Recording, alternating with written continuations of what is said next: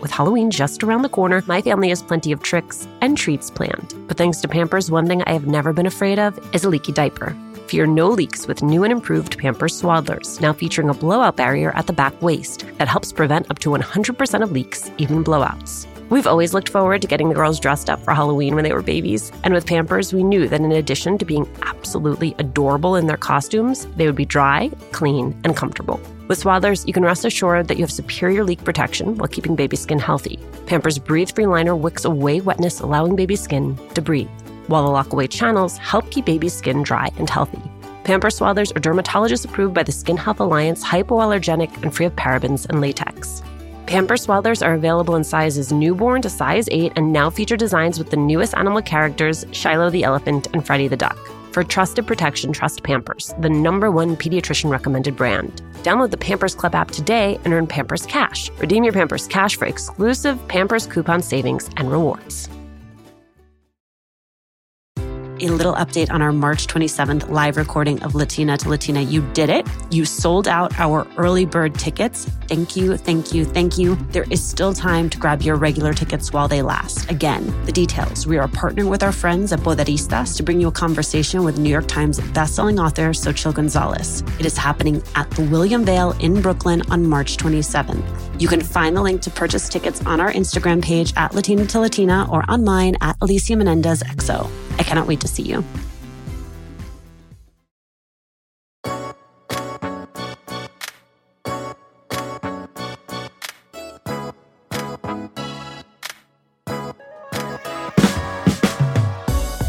Linda Yvette Chavez was hustling hard, creating digital content, and deeply, secretly, wanting to write for television and film, which is funny because she went to film school. She was ready to give up on that dream when she was offered the chance to co write a digital series. That show, Gentefied, got so much buzz that she and her co creator, Marvin Lemus, reworked it for TV and sold it to Netflix.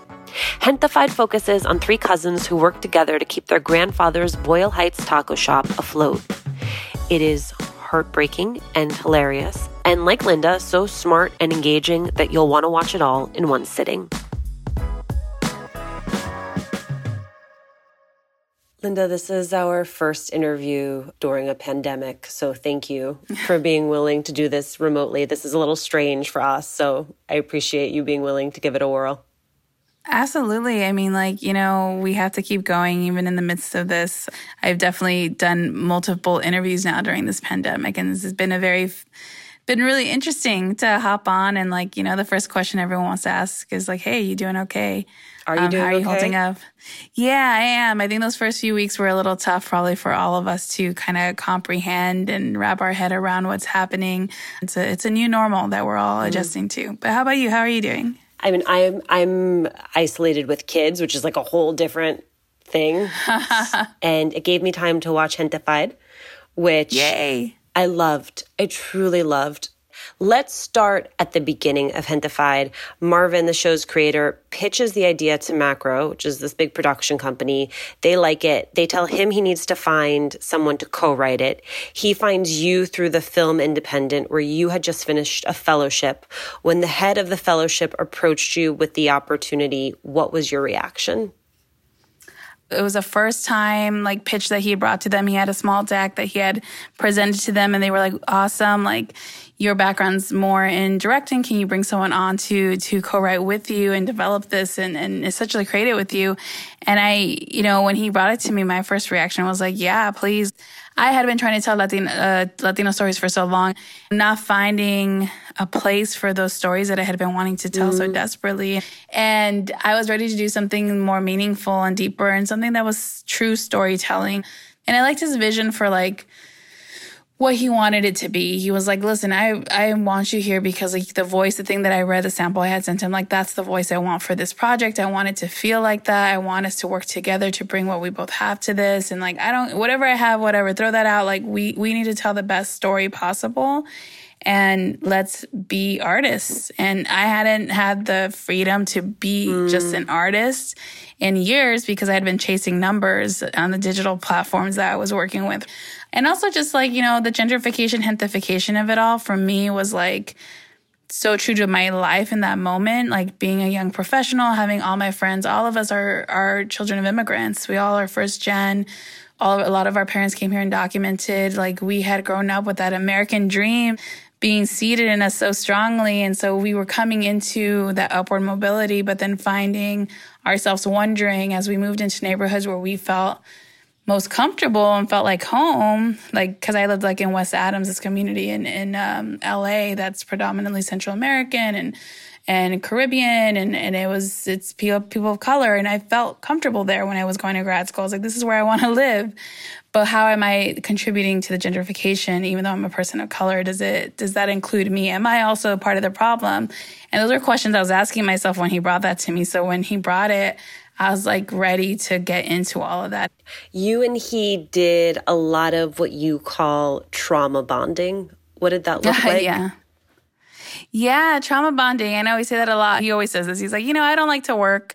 So at the beginning of every session, it was like, let's do some chisme for like 20 minutes and like you know i will force myself to work but if someone's like let's do some cheese man i'm like all right like because ultimately i don't really want to work. But like I, i'm like i want to get into it. So we would you know we would do our cheese man. A lot of times it was therapy sessions for both of us.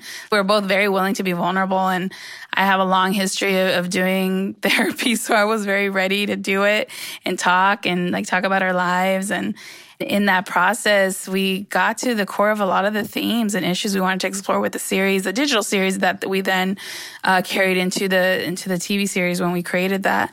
But those core themes started in that first coffee shop on First Street in Boyle Heights called Primera Taza. It's not there anymore because of gentrification. It's all came from like a lot of the things that we were experiencing, a lot of the the issues that we had been confronting as first gen kids, as like young professionals, of children of immigrants, everything that we were experiencing, we felt we wanted to put into the page. And also just relationships, like our relationships with our fathers, our mothers, our siblings, the way that love is, it happens in our communities, the way that that our mothers who work in factories are portrayed. Like all those things were things that we had never really seen the way that we've really experienced them. Mm. And so we were so adamant about putting that complexity onto the page. The complexity that I think a lot of people like about the series and are drawn to, that you laugh, but then you get hit with this like, oh shit, this is reality and this is real. And for us, that that tone is is our lives, and I think it's the lives of our communities. Like we're we're always faced with a lot of difficult structural, institutional isms, right? That are always obstacles that we're up against, but at the end of the day, we got to survive. We got to laugh. It's like this pandemic right now, you know, like we're, we're very well equipped for it because we grew up with like trauma after trauma after trauma and like learning how to cope with it and learning how to roll with the punches. And a lot of times that, that included comedy, you know, cracking jokes. And Marvin always says this and I agree with it. Like, you know, we both work around a ton of comedians, but the funniest people we know are our own families, like our own moms, our own cousins, our siblings who like crack jokes like, you're just like, stop roasting me, you know, like all of that. It's coping mechanisms. And, and I think that was the tone that we were trying to capture in the series as well, where it's like, yes, life is hard, but our, we're not all these like really sad, sepia toned, like, you know, sad immigrants rolling through the dirt roads in a desert in Mexico. Like we're, there's a complexity to who we are, and, and that's what we try to achieve with the series. At the point at which you two partnered up and this opportunity came your way, you, it seems, were at a crossroads where you were sort of getting towards the end of your rope in terms of pursuing this specific dream. Yeah, dang, you did your research. Good on yeah, the Google. No you got on the Googles. Um, my history is long before that. I went to film school. I went to USC for grad school. I had been writing for many years and trying to tell these stories for a long time. And I felt like every time I tried to find a way to tell these types of stories, things didn't really pan out there the way that I had wanted to. Take me back one step though. What happened between graduating from film school and like why not go directly into film? What led you into then pursuing all of these digital opportunities? Uh, well the, the, the step that skipped is actually many years of work. I, I, worked in different areas. I worked i did short films as a director. I worked for, on documentary. I worked for um, these emmy award winning documentary filmmakers and within um, Carracedo and, and Robert Bahar, who taught me so much about producing.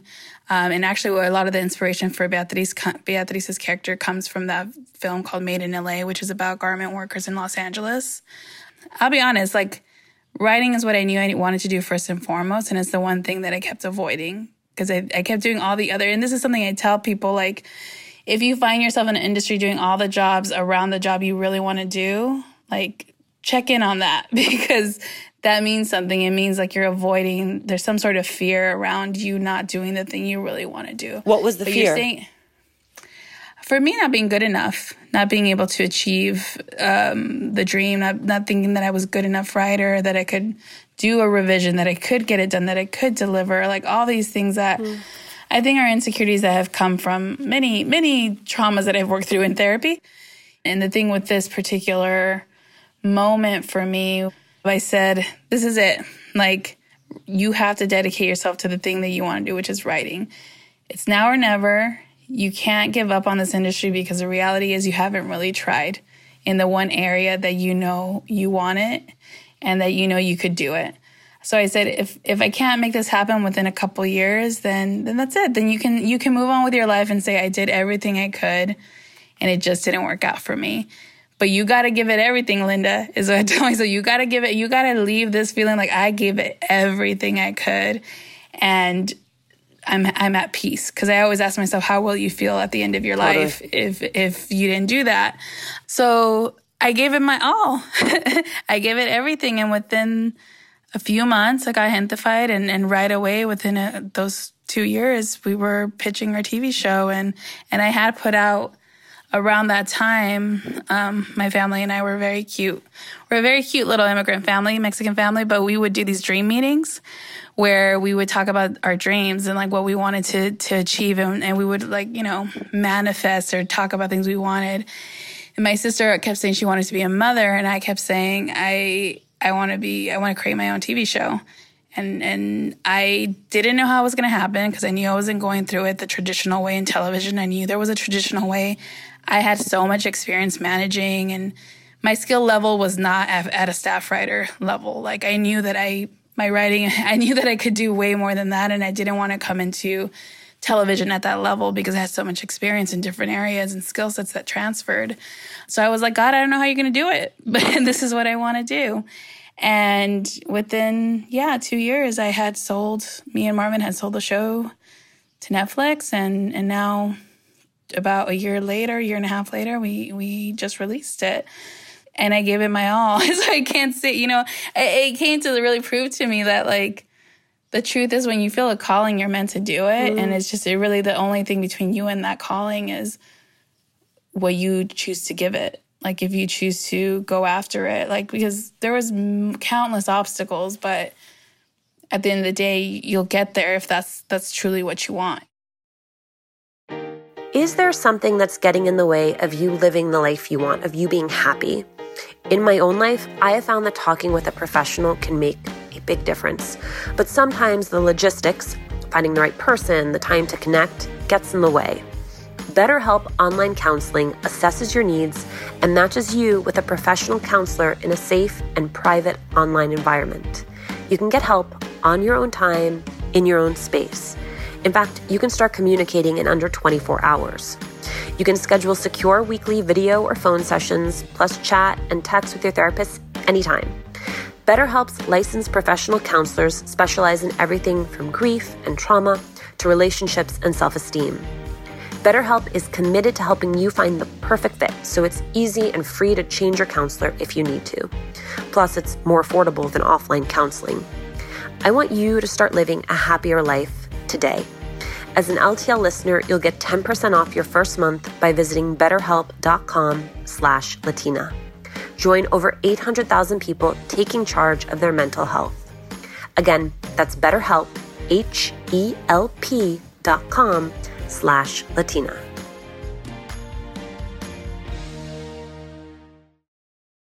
I feel like your pitch experience has become lore, where it's like you go into 10 different pitch meetings, you have six different networks that say yes to it, which are incredible odds.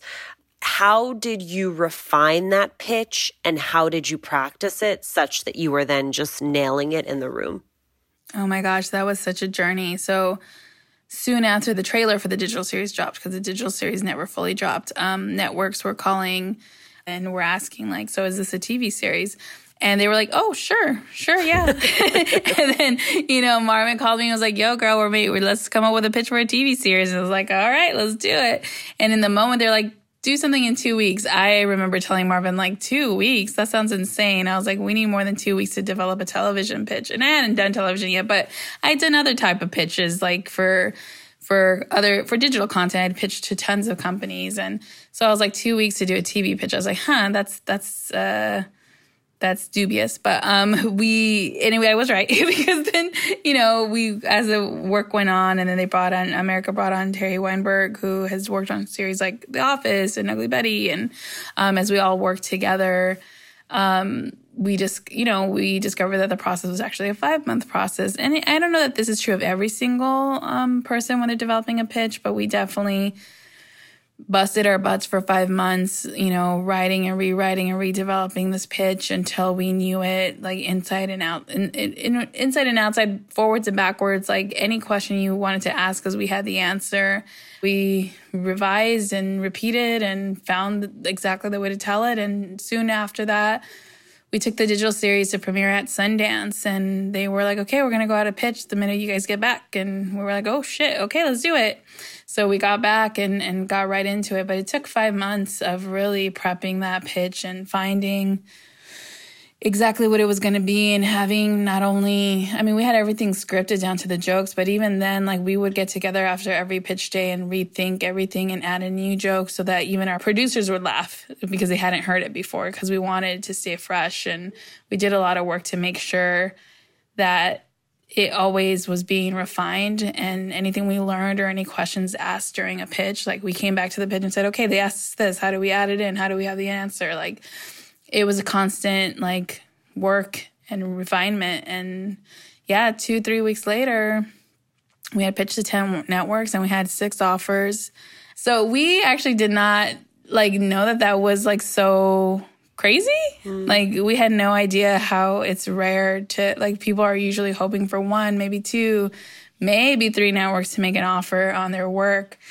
So for us to have gotten that many offers, like we just I mean there was a lot of things that we were naive about because we hadn't specifically worked in that part of television and it was wild. It, it was very much like it's this weird combination of like we worked our asses off, but it also feels like a fairy tale, like in a lot of mm. ways, like a like a rags to riches type of like tale where we just went from these these people who probably should have had all the odds against us, but we I don't know, we always felt like if we work hard, we'll get to it. And maybe that's our immigrant work ethic coming through our Mexican parents who like taught in Guatemala, Guatemalan from Marvin, parents who taught us like if you work hard and just keep going, like you're gonna get it, like you're gonna get there. And and that's how we showed up to everything every single day throughout this whole process. Just like we couldn't give up on this thing that we loved so much.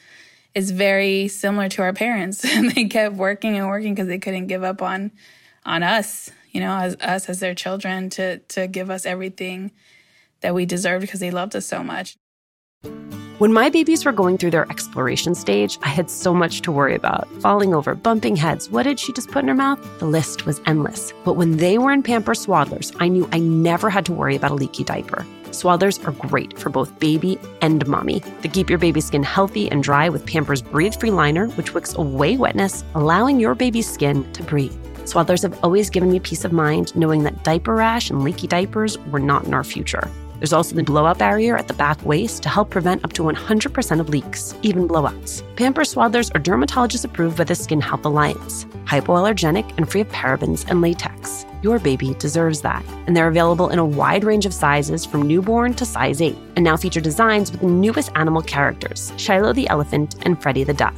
Having a diaper you can depend on is important, and it's why I have always loved Pampers, the number one pediatrician recommended brand. Download the Pampers Club app today to start earning rewards with every diapers and wipes purchase. Not to mention, get great parenting content with Pampers Club. Hi, Latina to Latina listeners. It's Brenda from Tamarindo Podcast. And if you love Latina to Latina, then we know that you're going to love Tamarindo Podcast. And if you're in the LA area and can't make it to the Latina to Latina live event, we'd like to invite you to our event on March 28th at 6:30 p.m. We're hosting Amigas Blossoming, a night of celebrating and cultivating blossoming friendships. This will be in Highland Park, and all the details to RSVP for free are at tamarindopodcast.com forward slash events. Hey, Red, what are you up to? Just making sure all the M&M's gifts are wrapped and the ball's filled. Remember that one holiday party when we had no M&Ms? Oh boy, I still have nightmares. The cookies? Yeah, you used all the M&M's candies that were meant to decorate the party treats, to decorate snowmen. You did it again, didn't you? they do look cute though. Bringing cheer, M&M's for all fun kind. Hey, today I want to tell you about a new podcast I am loving. It's called Dear Young Rocker. Remember the 14 year old version of you? Awkward, insecure, the weirdo in you, fiercely independent but longing to connect. In this narrative podcast, join host Chelsea Erson as she relives her teen years, struggling to feel cool enough to exist and finding a home in music. Each episode dives deep into teen Chelsea's journal entries as she navigates school, family, relationships, and joining her first band. And occasionally, adult Chelsea chimes in with advice for her younger self. At the same time that it offers a poignant, funny look at what being a teenager is like, Dear Young Rocker also creates honest dialogue around the issues of body image, gender power dynamics, and mental health. And it shines a spotlight on the way those are magnified during our teen years. You have said that growing up, you wanted to save your family. Why did you think that they needed saving? Oh, dang, girl, you're asking some deep ass I, questions. I want to know about you. I want this yeah, to be like one of those um, marquee interviews so that when you're an even bigger star, people come back to it and be like, oh, this is like, this is at the this beginning. This is real, real right here. Um, like, listen, like, you know, we always talk about, like, I grew up low income. I grew up with my, um, you know, my parents have always been hardworking, but, you know, when we first had our first home, I remember, you know, we didn't have any money. We didn't have anything we got by with family supporting each other. Like we were all low income, we were all struggling. And I remember, mm, you know, my grandmother getting food stamps and, you know, the government cheese. Like all low income kids joke about the government cheese. And for me and my mom putting water into the milk and into the shampoo and conditioner to make it last like few weeks more, a month more because we couldn't afford to get more. Or, you know, the age old joke of like, oh, beans again, frijoles, frijoles otra vez, like every day, frijoles, every day, frijoles. Like it's, when you grow up low income, so much around you reminds you that you are. And like specifically for me was just like not having, you know, one outfit, two outfits a year for school, like that, that we got that was new and like maybe every two years a new or every year a new pair of sneakers and not like a nice pair of sneakers like the stuff that like people would make fun of and me always dreaming about. Like I wish I had some Nikes. Like that would be dope you know like seeing the kids with Nikes was always really cool and like I said you know we were low income in like a, a little bit of a mixed income community. So there were kids some kids in my school who did have those things. Not a lot but there was some kids who did. Having that and seeing my parents struggle financially they always made it work. They always worked hard and made it work. But you know that strain of that financial strain is always with you from a very early age because you you feel it you see it you see how you have less than. So i think for a lot of kids who grow up low income especially if you're a child of immigrants like you grow up with the sense of like well it's so hard for us. We're here for the American dream. So I'm going to bust my butt and I'm going to get that dream and I'm going to save everybody. Like we're all getting out of this together. I'm going to make so much money that I'm going to get a mansion and we're all going to live in that mansion. And I remember my dad used to drive us to Beverly Hills and, um, he would point to the different houses and he would say like, Mija, that's where you're going to live. Mijo, that's where you're going to live. Like he was always kind of like putting into our heads, like both my parents, like this is, this is where you belong. You you can be there and I want you to dream for that. They had that attitude even sitting at dinner tables and telling us like, you're going to go to college. Like that was enough for me to say, "Okay, I'm going to go to college." Well, not only that, you had a mother who was telling you, "I think you're going to be a writer." Like Yeah. Girl, you really you read everything. That is- yeah, she did. That's rare. Yeah, no, I remember when I was little, I was like the little adult who was like, so when I grow up, I'm gonna be a lawyer and I'm gonna make lots of money. And my mom and my dad were like, mm, I don't know, man, like you're really good. I think you're gonna be a writer because I would write poetry and short stories and like little books when I was little. And I read like, I devoured books, like devoured. When I say like, I was a bookworm. Like, girl, I was at the the libraries up the street from here, the, the public one. I just lived there. Like, I every week was like, what's the new topic that I'm obsessed with? And it was everything from hamsters to ice hockey. Like, I wanted to learn everything. Um, and I would read a lot of books, a lot of fiction, you know, like Narnia, like all the things, all the things. Um, and so I would write a lot because I love stories and I love storytelling. And and to me, it never seemed like a career though. It was like that's something I do for fun and I love moving people with it. Like I used to love writing poems that would make people cry. I just like loved it. I just loved that I could write something that moved someone. Like, and it was usually like my parents or my my siblings or my you know aunts and uncle or my aunts and my grandma. But um, there was something about that that I felt within me that felt so good and so right to be able to move someone with my work.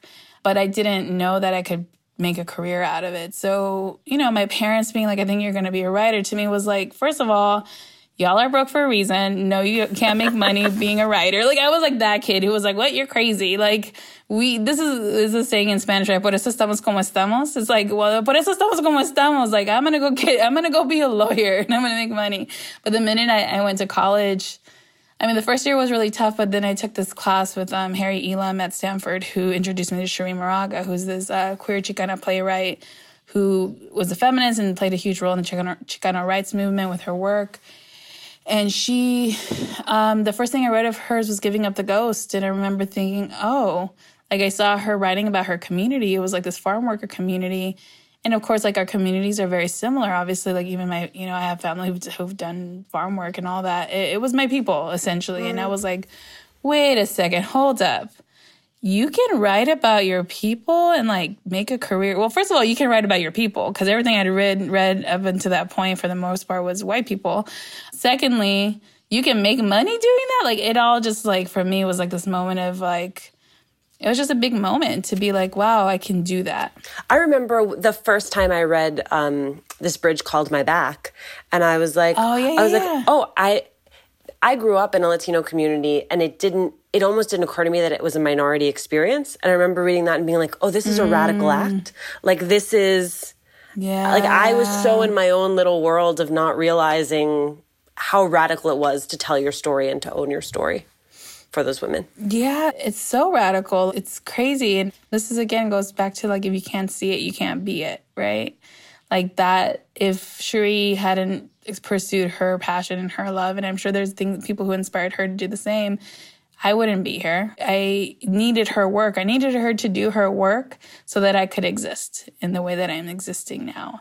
That is like a full circle wild moment for me because like that's what started my journey. You know, like seeing something and being like, what the hell? Like I can do this? Like it's so vital and so important. And one of the big reasons why I never gave gave up on this show, you know, it's a, it was a hard road. It was a very very hard road um, to make this. And and one of the things that really brought me to show up to it fully was knowing knowing that it was going to make such a huge difference mm. to so many people and would create more creators and we need them you know we need these these folks to show up every day to create their art and um and yeah so i'm grateful to my parents who saw me as a writer and i'm grateful to cherie for allowing me to fully um, take in what i know now very, very viscerally know now that it's my calling to do. Like those early, those early moments of writing poetry and telling stories and storytelling and all that, that was just, you know, the universe telling me, yo, this is who you are.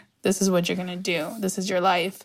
But it took these moments to really embrace that and say, no, no, no, this really is your calling. Now own it and step into it and empower yourself to push it through so much of the ethos of the show is about what you are willing to sacrifice in order to survive. Mm-hmm. What have you sacrificed in order to get to this point?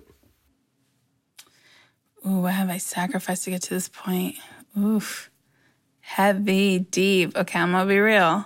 I think for me, like a big sacrifice has been I don't have a traditional life that every Mexican daughter would have, which is like to have a husband and, kids. And when I say kids, usually a bunch and to be able to be available for every weekend, like family barbecue and every like get together and every birthday party, which as Latinos, as we know, like, that's a thing. Like we all, all the primos, everybody shows up to every week, every week, and there's 50 parties for so and so's kid's birthday, so and so's kid's quinceañera, the baptism, the this, the that. And I, that's what I grew up with. I grew up with a very tight knit, like you always show up for each other, which is such a, such a part of the series, right? Very much, a lot of Ana's stuff is based on me, but like, how do you sacrifice that part to go after your dream? For me, it was definitely like, um, sacrificing that part of it and also sacrificing that traditional timeline of marriage and children. I mean, first of all, do you want it or not, right? And that for me was a struggle for a long time because I have a full blown career that demands a lot. Like for me to be able to show up to this dream every day meant that I had to invest in me and, and make this time for me. Because I, and most of the time during this process, like I barely could keep myself together. I can't even imagine like children or a family or a husband or whatever it may be. Um, and I know you're doing it, which is crazy. Like every person I meet who is doing it, anyone who is at my level in terms of a creative or EP, I, am always like Gloria, like for example, Gloria Calderón Kellett, who is the creator of One Day at a Time, is a mentor of ours and a friend. And I, every time I meet with her and I see her all the time, I'm like, how are you doing it? How do you do? Tell me all your secrets. Like, how are you raising children, have a husband, all the things. She's, she's down to like her showing me her calendar, but I'm still like, oh, I think it just has to happen to figure it out. But, but, I felt like I had to sacrifice that to make this happen in a way that would keep me still sane because I am a huge advocate for mental health and and I am a huge, you know, I've dealt with a lot of mental health issues in, over the years and I'm very aware of what I can handle and what I cannot. And in this time to keep myself healthy and strong, it was like, this is what I can handle. And truthfully, this is more important to me more than anything in my dream. Um, so that was, I think that was a sacrifice that was always like difficult to, um, process. But um you have time, here we are, you know, like young. I think some sacrifices are worth it. Yeah, and also that. There's also that. But you know, when you hear again being Latinas, that clock starts ticking for your family when you're like 20 four. Like it doesn't that like 21 already. They're like, so where are the kids? Like, where's the marriage? What's happening? Like, like that clock is like ticking from the, the get go. So it's a very real pressure that still shows up for us consistently. And so, you know, we're fighting against that too, being able to tell people like, listen, first of all, do I want it? Secondly, like, wait, like I have to do this first. And I don't think that's a traditional thing in our communities. What, what do you want to do next? What do I want to do next? Oh goodness. Well, I mean, I work. I'm so I have TV, but I also have, have work in the feature space. So I actually have a few really exciting big projects that will hopefully be coming out, getting made in the in the next year or so. Um, but beyond that, I want to direct. So that feature that I talked about earlier, that I, was about my grandmother, is a feature that I have in the Sundance Momentum Fellowship right now, and they're helping me. That fellowship is really for mid-level folks and like at this point in their careers who need more support to keep launching. But what I asked of them was to support me in, in making this feature film and directing it. So for me, what's next is trying to direct that film. Thank you for your extreme patience with us. Thank you for all your amazing, incredible questions. Like, it's very deep.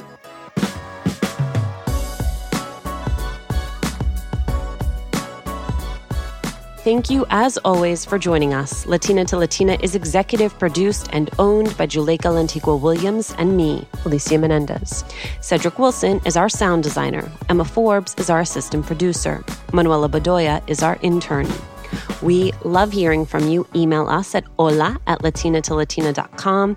And remember to subscribe or follow us on Radio Public, Apple Podcasts, Google Podcasts, wherever you're listening.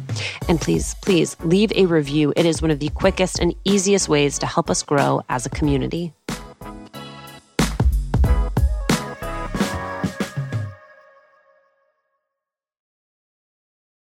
A little update on our March 27th live recording of Latina to Latina. You did it. You sold out our early bird tickets. Thank you, thank you, thank you. There is still time to grab your regular tickets while they last. Again, the details. We are partnering with our friends at Poderistas to bring you a conversation with New York Times bestselling author Xochitl Gonzalez. It is happening at the William Vale in Brooklyn on March 27th. You can find the link to purchase tickets on our Instagram page at Latina to Latina or online at Alicia Menendez XO. I cannot wait to see you.